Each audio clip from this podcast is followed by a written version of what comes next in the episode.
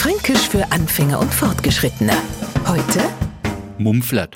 Mir Franken reden so, wie uns die Goschen gewachsen ist, einfach drauf los. Naja, nicht immer. Manchmal kann man auch ganz schön mumpflert sein. Speziell in der Frei, wenn wir nur nicht ganz wach sind.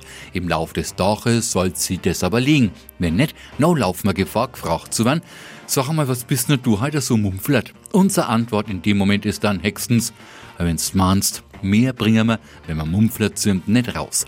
Der dem Fränkischen nicht mächtige wird einen mumpflerten Franken sofort erkennen, ausnahmsweise mal an dem, was er nicht sagt. Mumpflert hast nämlich nichts anderes als absoluten Mundfaul. Fränkisch für Anfänger und Fortgeschrittene. Morgen früh eine neue Folge. Und alle Folgen als Podcast auf podu.de.